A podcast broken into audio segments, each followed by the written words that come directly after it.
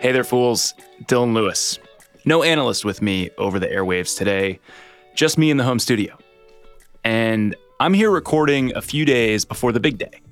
My girlfriend Jess and I are a day away from making the trip up to New Jersey to spend Christmas at my mom's.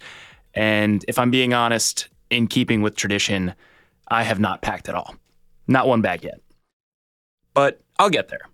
I I guess I'm not too worried about it because I know the place that I'm heading back to. And I know that if I forget a pair of socks or if I want an extra sweater, I know the drawers and I know the deep recesses of the closets.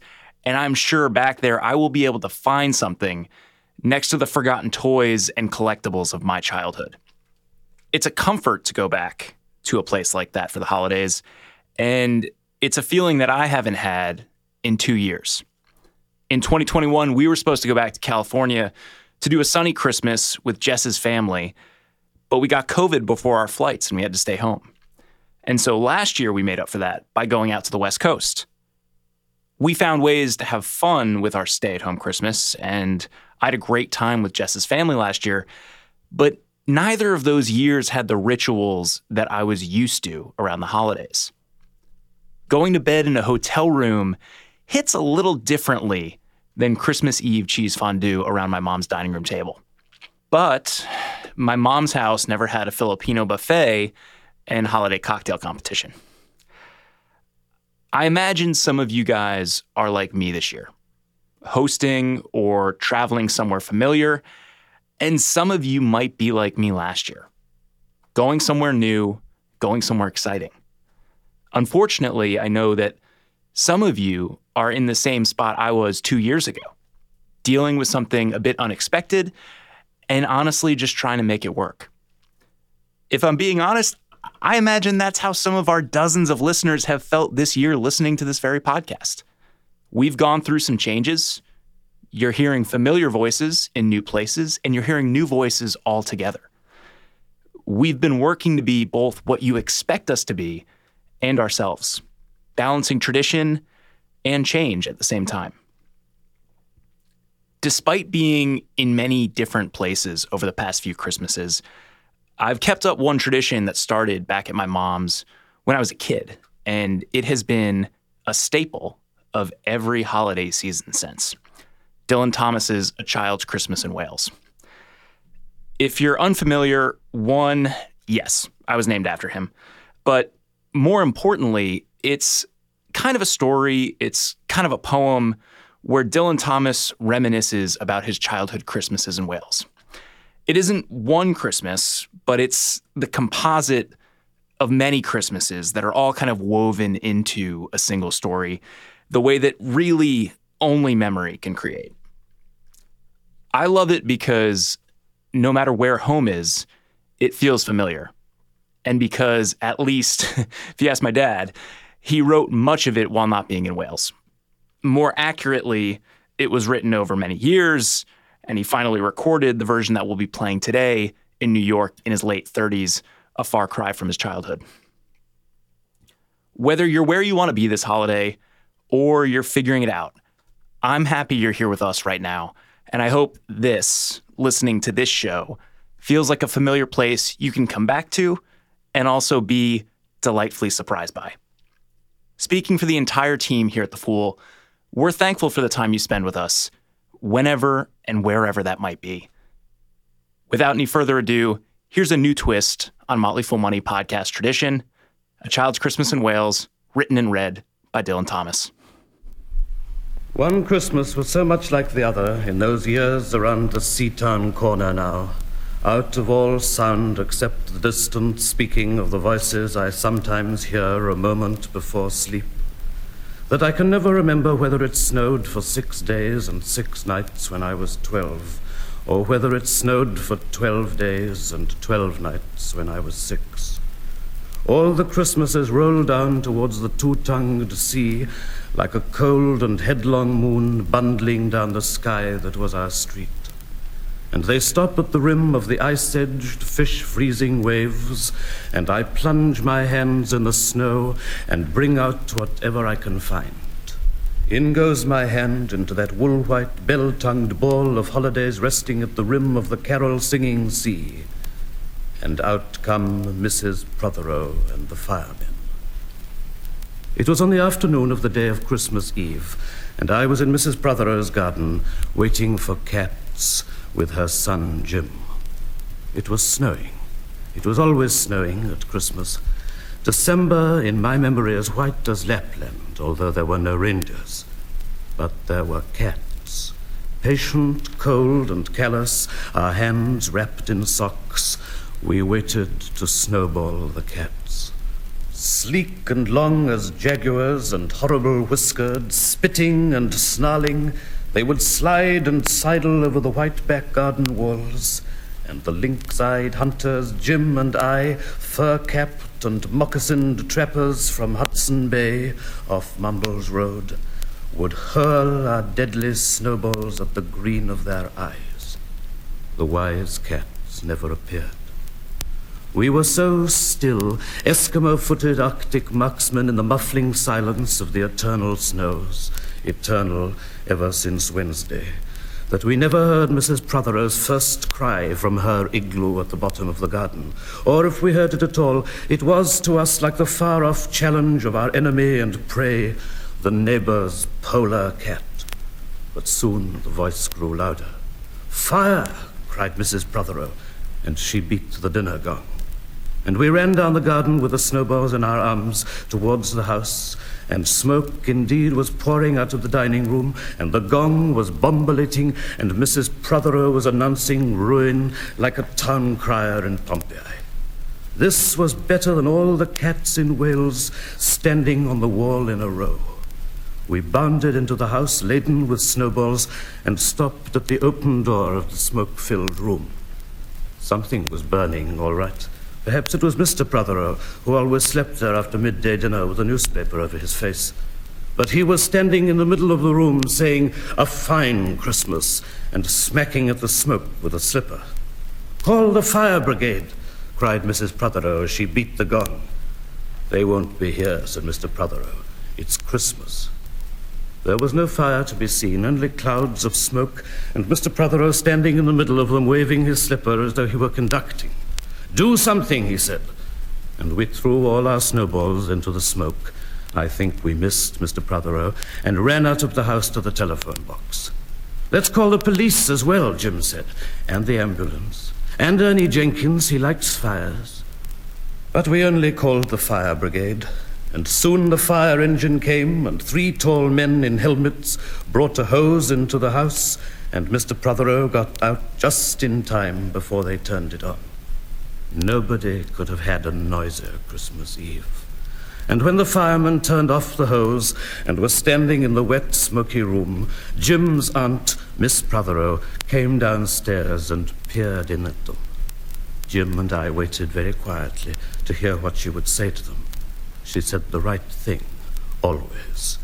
She looked at the three tall firemen in their shining helmets, standing among the smoke and cinders and dissolving snowballs and she said, Would you like anything to read? Years and years ago, when I was a boy, when there were wolves in Wales and birds the color of red flannel petticoats whisked past the harp shaped hills, when we sang and wallowed all night and day in caves that smelt like Sunday afternoons, in damp front farmhouse parlors, and we chased with the jawbones of deacons the English and the bears. Before the motor car, before the wheel, before the Duchess faced horse, when we rode the daft and happy hills bareback, it snowed and it snowed. But here a small boy says, It snowed last year, too. I made a snowman, and my brother knocked it down, and I knocked my brother down, and then we had tea. But that was not the same snow, I say. Our snow was not only shaken from whitewashed buckets down the sky, it came shoaling out of the ground and swam and drifted out of the arms and hands and bodies of the trees. Snow grew overnight on the roofs of the houses like a pure and grandfather moss. minutely ivied the walls and settled on the postman opening the gate like a dumb, numb thunderstorm of white, torn Christmas cards. Were there postmen then, too? With sprinkling eyes and wind-cherried noses on spread frozen feet, they crunched up to the doors and mittened on them manfully.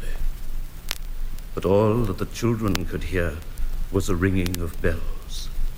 You mean that the postman went rat-a-tat-tat and the doors rang? I mean that the bells that the children could hear were inside them. I only hear thunder sometimes, never bells. There were church bells, too. Inside them? No, no, no, in the bat black snow white belfries tugged by bishops and storks. And they rang their tidings over the bandaged town, over the frozen foam of the powder and ice cream hills, over the crackling sea. It seemed that all the churches boomed for joy under my window, and the weathercocks crew for Christmas on our fence. Get back to the postman. They were just ordinary postmen, fond of walking and dogs and Christmas and the snow. They knocked on the doors with blue knuckles. Ours has got a black knocker. And then they stood on the white welcome mat in the little drifted porches and huffed and puffed, making ghosts with their breath, and jogged from foot to foot like small boys wanting to go out. And then the presents, and then the presents after the Christmas box. And the cold postman with a rose on his button nose tingled down the tea tray slithered run of the chilly, glinting hill. He went in his ice-bound boots like a man on fishmonger's slabs. He wagged his bag like a frozen camel's hump, dizzily turned the corner on one foot, and by God he was gone. Get back to the presents. There were the useful presents, engulfing mufflers of the old coach days, and mittens made for giant sloths. Zebra scarves of a substance like silky gum that could be tug-o-war down to the galoshes blinding tam o' shanters like patchwork tea cozies, and bunny suited busbies and balaclavas for victims of head shrinking tribes. From aunts who always wore wool next to the skin, there were mustached and rasping vests that made you wonder why the aunts had any skin left at all. And once I had a little crocheted nose bag from an aunt now, alas, no longer whinnying with us and pictureless books in which small boys, though warned with quotations not to, would skate on Farmer Giles's pond and did and drowned, and books that told me everything about the wasp except why. Go on to the useless presents. Bags of moist and many-colored jelly babies, and a folded flag and a false nose and a tram conductor's cap, and a machine that punched tickets and rang a bell. Never a catapult. Once, by a mistake that no one could explain, a little hatchet. And a celluloid duck that made, when you pressed it, a most unduck-like sound, a mewing moo that an ambitious cat might make who wished to be a cow and a painting book in which I could make the grass, the trees, the sea, and the animals any color I please. And still the dazzling sky blue sheep are grazing in the red field under the rainbow billed and pea green birds. Hard boileds, toffee, fudge, and all sorts, crunches, cracknel, humbugs, glaciers, marzipan, and butter Welsh for the Welsh. And troops of bright tin soldiers who, if they could not fight, could always run. And snakes and families and happy ladders and easy hobby games for little engineers, complete with instructions. Oh, easy for Leonardo. And a whistle to make the dogs bark, to wake up the old man next door, to make him beat on the wall with his stick, to shake our picture off the wall. And a packet of cigarettes you put one in your mouth, and you stood at the corner of the street, and you waited for hours in vain for an old lady to scold you for smoking a cigarette, and then with a smirk you ate it. And then it was breakfast under the balloons. Were there uncles like in our house? There are always uncles at Christmas, the same uncles. And on Christmas mornings, with dog disturbing whistle and sugar fags, I would scour the swathed town for the news of the little world, and find always a dead bird by the post office or the white deserted swings. Perhaps a robin, all but one of his fires out. Men and women wading, scooping back from chapel with taproom noses and wind busked cheeks, all albinos, huddled their stiff black jarring feathers against the irreligious snow. Mistletoe hung from the gas brackets in all the front parlors. There was sherry and walnuts and bottled beer and crackers by the dessert spoons, and cats in their furabouts watched the fires, and the high heaped fires spat, all ready for the chestnuts and the mulling pokers. Some few large men sat in the front parlors without their collars, uncles almost certainly, trying their new cigars, holding them out judiciously at arm's length, returning them to their mouths, coughing, then holding them out again as though waiting for the explosion.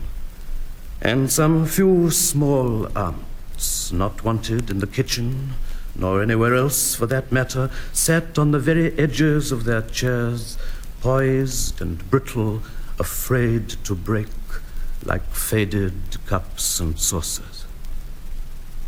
Not many those mornings trod the piling streets. An old man, always fawn bowlered, yellow gloved, and at this time of year with spats of snow, would take his constitutional to the white bowling green and back as he would take it wet or fire on Christmas Day or Doomsday.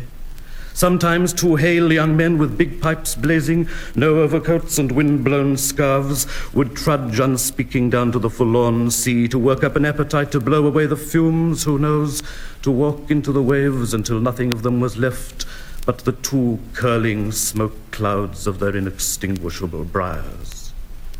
Then I would be slap dashing home, the gravy smell of the dinners of others, the bird smell, the brandy, the pudding, and mince coiling up to my nostrils, when out of a snow clogged side lane would come a boy the spit of myself with a pink tipped cigarette and the violet past of a black eye, cocky as a bullfinch, leering all to himself. I hated him on sight and sound, and would be about to put my dog whistle to my lips and blow him off the face of Christmas, when suddenly he, with a violet wink, put his whistle to his lips, and blew so stridently, so high, so exquisitely loud, that gobbling faces that cheek bulged with goose would press against their tinselled windows the whole length of the white echoing street. For dinner we had turkey and blazing pudding, and after dinner the uncles sat in front of the fire, loosened all buttons, put their large, moist hands over their watch chains, groaned a little, and slept. Mothers, aunts, and sisters scuttled to and fro bearing tureens. Aunt Bessie, who had already been frightened twice by a clockwork mouse, whimpered at the sideboard and had some elderberry wine. The dog was sick. Auntie Dosie had to have three aspirins, but Auntie Hannah, who liked port, stood in the middle of the snowbound backyard, singing like a big bosomed thrush. I would blow up balloons to see how big they would blow up to, and then when they burst, which they all did, the uncles jumped and rumbled. In the rich and heavy afternoon, the uncles breathing like dolphins and the snow descending, I would sit among festoons and Chinese lanterns and nibble dates and try to make a model man o' war following the instructions for little engineers and produce what might be mistaken for a sea-going tramcar. Or I would go out, my bright new boots squeaking into the white world onto the seaward hill to call on Jim and Dan and Jack and to pad through the still streets, leaving huge, deep footprints on the hidden pavements. I bet people will think there have been hippos. What would you do if I saw a hippo coming down our street? I'd go like this, bang! I'd throw him over the railings and roll him down the hill, and then I'd tickle him under the ear and he'd wag his tail. What would you do if you saw two hippos? Iron flanked and bellowing he hippos clanked and battered through the scudding snow towards us as we passed Mr. Daniel's house. Let's post Mr. Daniel a snowball through his letterbox. Let's write things in the snow. Let's write Mr. Daniel looks like a spaniel all over his lawn. Or we walked on the white shore. Can the fishes see it snowing? The silent, one clouded heavens drifted onto the sea. Now we were snowblind travelers lost on the north hills, and vast dew-lapped dogs with flasks round their necks ambled and shambled up to us, baying Excelsior. We returned home through the poor streets, where only a few children fumbled with bare red fingers in the wheel-rutted snow, and cat called after us, their voices fading away as we trudged uphill into the cries of the dock birds and the hooting of ships out in the whirling bay. And then at tea, the recovered uncles would be jolly, and the ice cake loomed in the center of the table like a marble grave. Auntie Hannah laced her tea with rum because it was only once a year. Bring out the tall tales now that we told by the fire as the gaslight bubbled like a diver. Ghosts wooed like owls in the long nights when I dared not look over my shoulder. Animals lurked in the cubbyhole under the stairs where the gas meter ticked.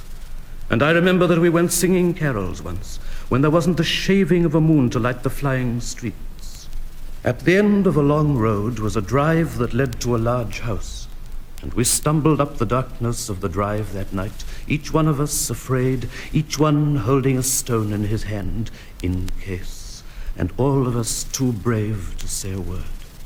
The wind through the trees made noises as of old and unpleasant and maybe web footed men wheezing in caves. We reached the black bulk of the house. What shall we give them? Hark the herald? No, Jack said. Good King Wenceslas. I'll count three. One, two, three and we began to sing, our voices high and seemingly distant in the snow filtered darkness round the house that was occupied by nobody we knew. We stood close together near the dark door. Good King Wenceslas last looked out on the feast of Stephen. And then a small, dry voice, like the voice of someone who has not spoken for a long time, joined our singing. A small, dry eggshell voice from the other side of the door. A small, dry voice through the keyhole.